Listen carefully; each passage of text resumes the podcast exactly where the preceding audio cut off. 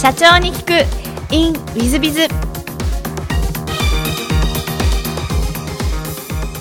本日の社長に聞く。In ウィズビズは株式会社アドバンストメディア鈴木社長様でいらっしゃいます。まずは経歴の方をご紹介させていただきます。えーまずは東洋エンジニアさん株式会社にご就職、その後株式会社エンチジェントテクノロジーさんに、えー転職、その後、えーアドバンストメディアを設立し、えー代表取締社長、そして2005年には東証マザーズに上場している上場企業の、えー鈴木絹之様あー会長兼社長様でいらっしゃいます。本日はよろしくお願いいたします。えよろしくお願いします。えーまずはあの、えーご出身は愛知県ということでいらっしゃいますが、小学校、中学校時代はどんな幼少期をお過ごしになられましたか？えっとごく普通の子供であり、特に目立ってはいないと思います。あそうはなんか社長様ですと、ガキ大将の方とか、そういう方が多いんですが、生徒会長とかですね、そういうのはなかったんです。あまあ生徒会長はあのガキ大将の頃ではなくて、むしろもうちょっとねあの学問を積んで中学生の時に。あの私は、えーテニスをやってまして、そのテニスをやりながら受験がある中でわざわざ生徒会長を引き受けてやったという、まあ、そういう性質を持った子供でありました。なるほど、そうすると、やっぱりあの勉強もできたし、皆さん方に支持される人気者のようなイメージなんですけど、そんな感じでいらっしゃいますか？いやまああのそうであったかどうかはまあ分かりませんがなんか、えーそういうことを求めて動いてたような感じでしたねなるほど、そうでいらっしゃい。えっと、高校も愛知県でいらっしゃいますか？そうなんですはい、愛知県はあのどんな高高校時代をあの過ごされましたか？やっぱりあのテニスをあの軟式テニスなんですけどまああのそこを部活でね、えー中学から続けましてやっぱり3年の、えー夏までしっかりやって残りわずかな、えー何ヶ月で一応大学進学。まあ進学校でしたのであのまあ勉強時間はねあの非常にこう短い中でまあなんとか、えー京都大学パスするように 頑張って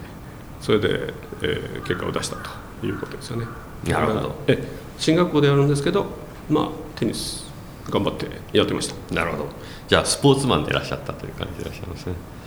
まあ、そう言われるとですねそういう希望はあったんですけど 本当にそこまで スポーツマンと言えるだけのあれがあったかどうかは自信ないと思いますそうですか。あの鈴木社長の大変謙虚でいらっしゃるんですが、えーで京都大学に行かれてるんで、京都大学にまあ行こうと思ったきっかけというのは何かあられたんですか？私はその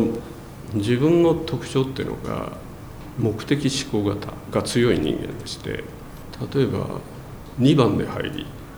1番になれるみたいなそういうことをあのやりたい人間でねやれると思ってた人間なので、まあ、中学の頃に東大ではなく京大行きたいなとも思ってまして、まあ、そのためには、まあ、田舎の中学校だったんですけどあの塾もないし、ね、家庭教師もいないしそういう中で自分でその難しい、え高校入試をねパスするのに自分で考えて自分で勉強を設計して自分でやってパスしてさらにそういう中で、え3年間でまあ3年の夏まではテニスに頑張ってやり残りのわずかなところでまたパスをするために何をやればいいかを自分で設計してやり遂げたという、まあ、そういうことの非常にこう目的思考型の、まあ、強い人間なんですね。なるほど。あのお聞きしてるとまあ反骨精神もあられるし、頭も大変よろしいというふうにお あの感じで捉えさせていただくんですが、えー京都大学時代はどんなことして過ごされましたか？京都大学はあの数学に非常に興味を持ってまして京大の、えー教養学部、えー数学大体数数数学8までこうあるんですけどそれを全て重複も含めて特に京大にはあの非常にこう優秀な著名な面白い数学の先生が多々おられましたので、まあ、そこをめがけていろいろ講義をね取りに行くみたいなまあ、それ積極的に数学を勉強したと。でテニスはも諦めてもうとにかく勉強だけでも やった、えーまあ、8年間なんですね。で、まあ、4年間は学部でそして2年間は修士で。で通常はドクターは3年かかるんですけど僕は2年で、えー出まして、まあ、それを世の中の人は中退って言いますが ですから、まあ、そんなんで一応、まあ、とにかく大学では数学をという、まあ、そんな感じで過ごしました。なるほど、い。やまあ、あのやっぱりあの頭がいい側の社長様でいらっしゃるなというのを感じさせていただくんですがあの京都大学の大学院まで行かれてらっしゃってそれを途中で、まあ、今ちょ中退とおっしゃられましたが、えー出られたのは普通だとなんか教授とか目指されるのかなみたいなイメージなんですが教授を目指さなかった理由というのは何かあられたんですか？そうですよね、まあ、通常あのそうやって大学に入りやっぱり学問をねあの目指していきたいと思うとやっぱり教授っていうのは一つの流れなんですけど、まあ、原石にあのある種の確率統計のちょっとした論文をね作書いてドクターの時に。でその理論はある程度完成するんですけど証明が必要なんですよね。そうすると私がいた学科は化学工学というそういう、まあ、ケミカルプラントを中心とした、まあ、例えばプラントを作ったりとかということも入るんですけど、まあ、そういったある種のこう実際のデータを扱ってこうやるような、えーそういうプラント関係の仕事で制御であったりとかいろいろあるわけですね。でその確率統計を使って中身をこうこう表現するっていうのかな。あの動きを。挙動をですね。で、えー理論はできてるんですけどやっぱりこうデータで証明しないかん。で大学にはそれがなかったので。ちょうど指導教授がある東洋園児で研究所ができてちょっと行ってみないかと言われまして、まあ、それに乗っかってデータを求めていったと、まあ、そういうことで、まあ、大学から一応企業に入ったんですね。でそうすると企業に入るとさっきの目的思考型の人間なので企業のために自分はどう動いたらいいかを考えて動くのでそれで結果が出てくるんですよね。そうするとやっぱり自分はやっぱり研究よりも実業界だというふうに思い立ってもうそこへどっぷりとこう行ったわけですね。なるほど。じゃああの東洋エンジニアリングさん、まあ、行って戻ってまた教授目指すっていうのは、はい。途中からもうお考えにならなかったということですか？なるほど。自分はこっちこっちだと。なるほど。その東洋エンジニアリングセンターではどんなことをして過ごした思い出があられますか？まあ、東洋エンジニアリングでも、まあ、研究所であの茂原市というところに木を構えててあの三井東圧という会社さんの、まあ、関連会社東洋エンエンジニアリングですね。ですから、まあ、その三井東圧さんの研究所と、えー東洋エンジニアリングの研究所、まあ、近いところにあって、まあ、そこでいろいろプラントのえー挙動とか設計あるいはあの制御設計いろいろプラント建設の中のデータをこういろいろこうね集めるような、まあ、いろんなことをやってましてそこのデータ解析を主に一応やりまして。で、えーやっぱりこうこのデータ解析した結果でよりいいプラントを、えー他社の、えーある、えー企業様に向かってプラント建設あるいは工場を作ったりとか、まあ、そういうところに生かされるわけでして、まあ、そういうあの制御とかデザインとかまあこういうあたりの、えー理論実際解析と理論構成なのあたりを頑張ってやってたんですね。なるほど。今でいうこうビッグデータとかそっち側につながる分野ということでおっしゃる通りよねですなるほど。そうです。なるほど。その時もやっぱり確率統計っていうのはすごくいい手段であってそのビッグデータ当然集めてどういうふうにこうやればねいいこう収率というか生産性が一番いい条件がこう見つかるみたいなそれによって、まあ、そういうことをやっています。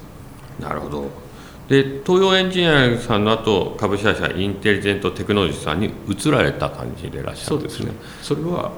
あの先ほど京都大学であの広中平祐という著名な数学者。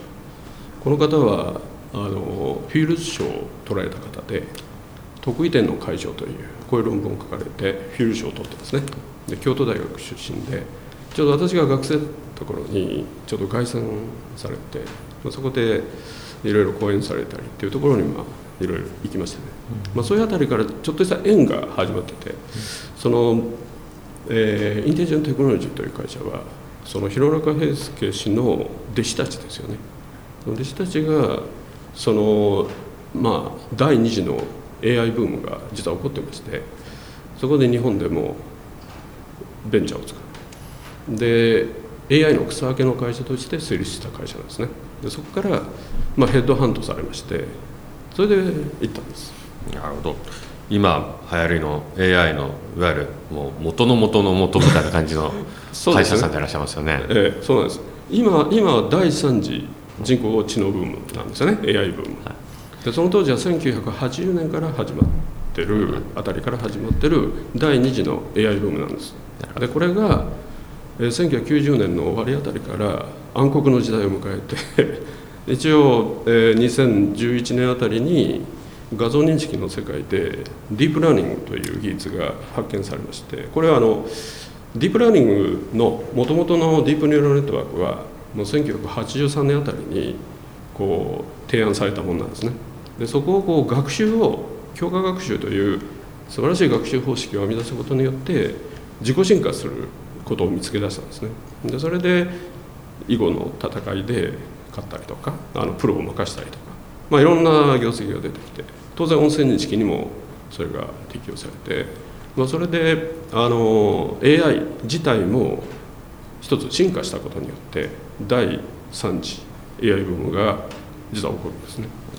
なるほど多分あのリスナーの皆さんも私もそうですが、えっと、AI について今初めてぐらいで 聞いてるぐらいな感じだと思うんですが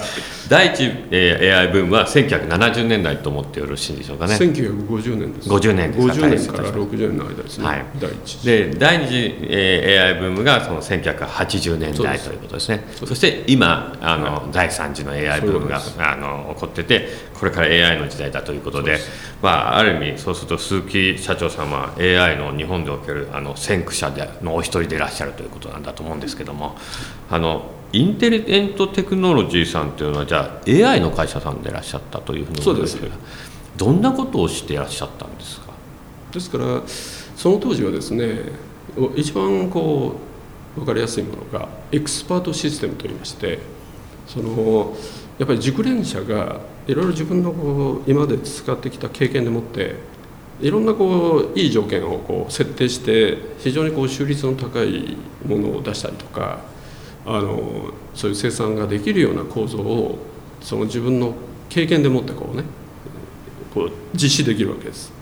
でその経験者がこうこういう条件が状況が起こった時にこういうことをやるみたいなこれって人間しかできないこ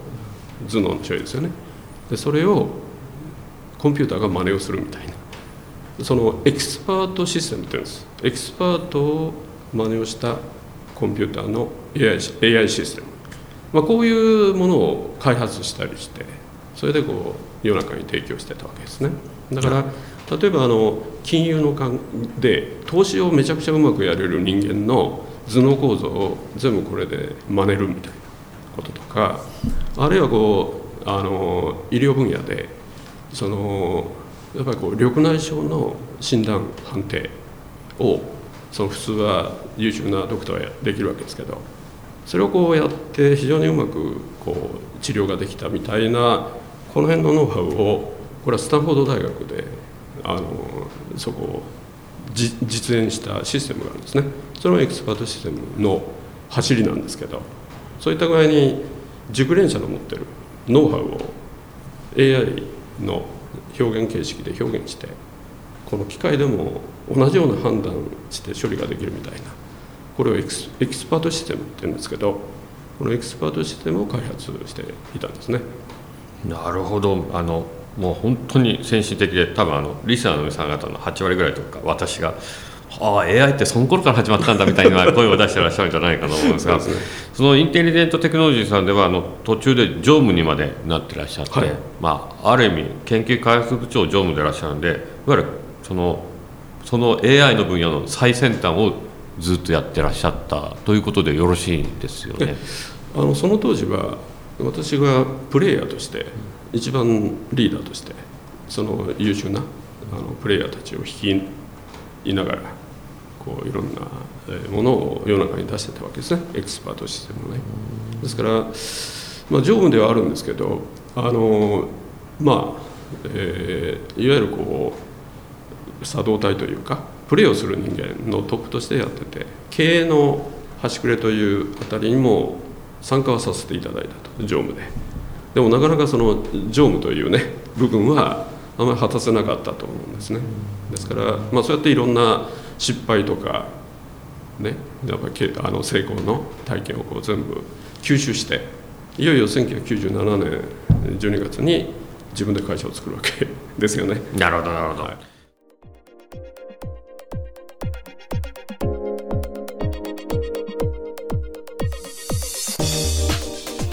3分コンサルティング。w i z b i が社長の悩みを解決。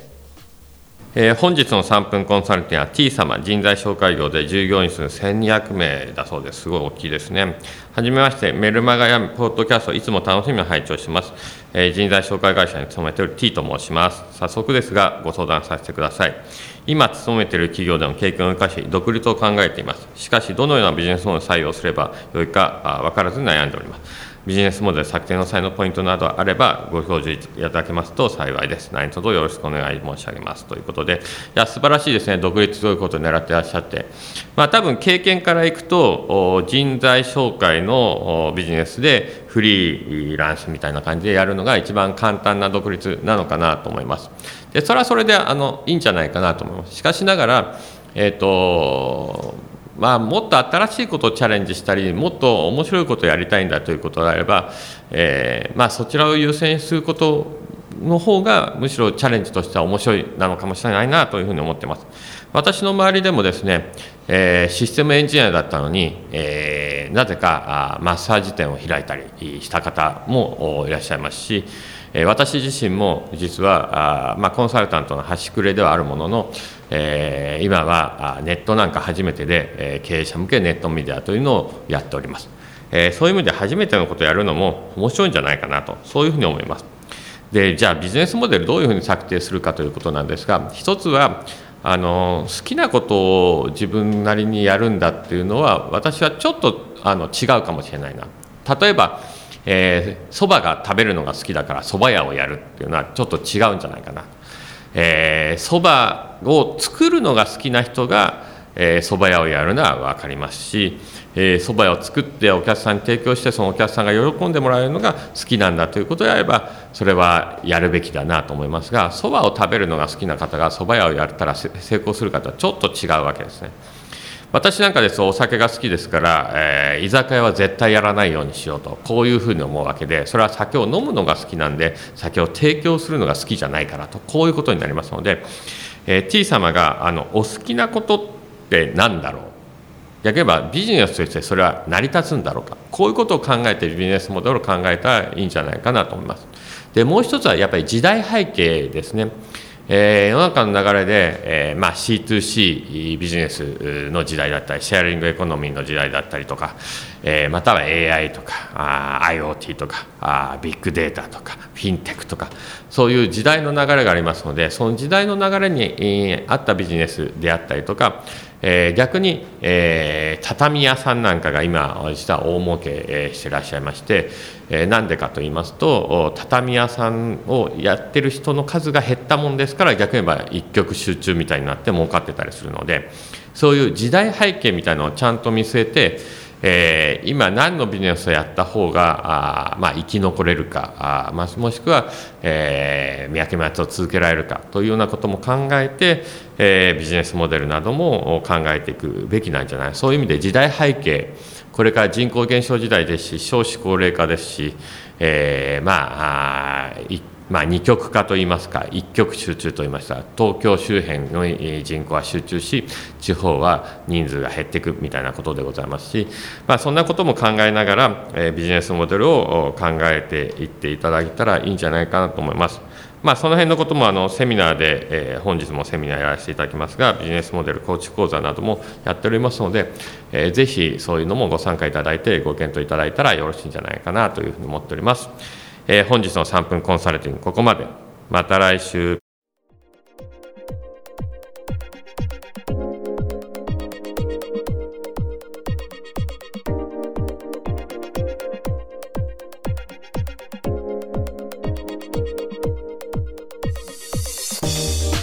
最後までお聞きいただきまして誠にありがとうございました。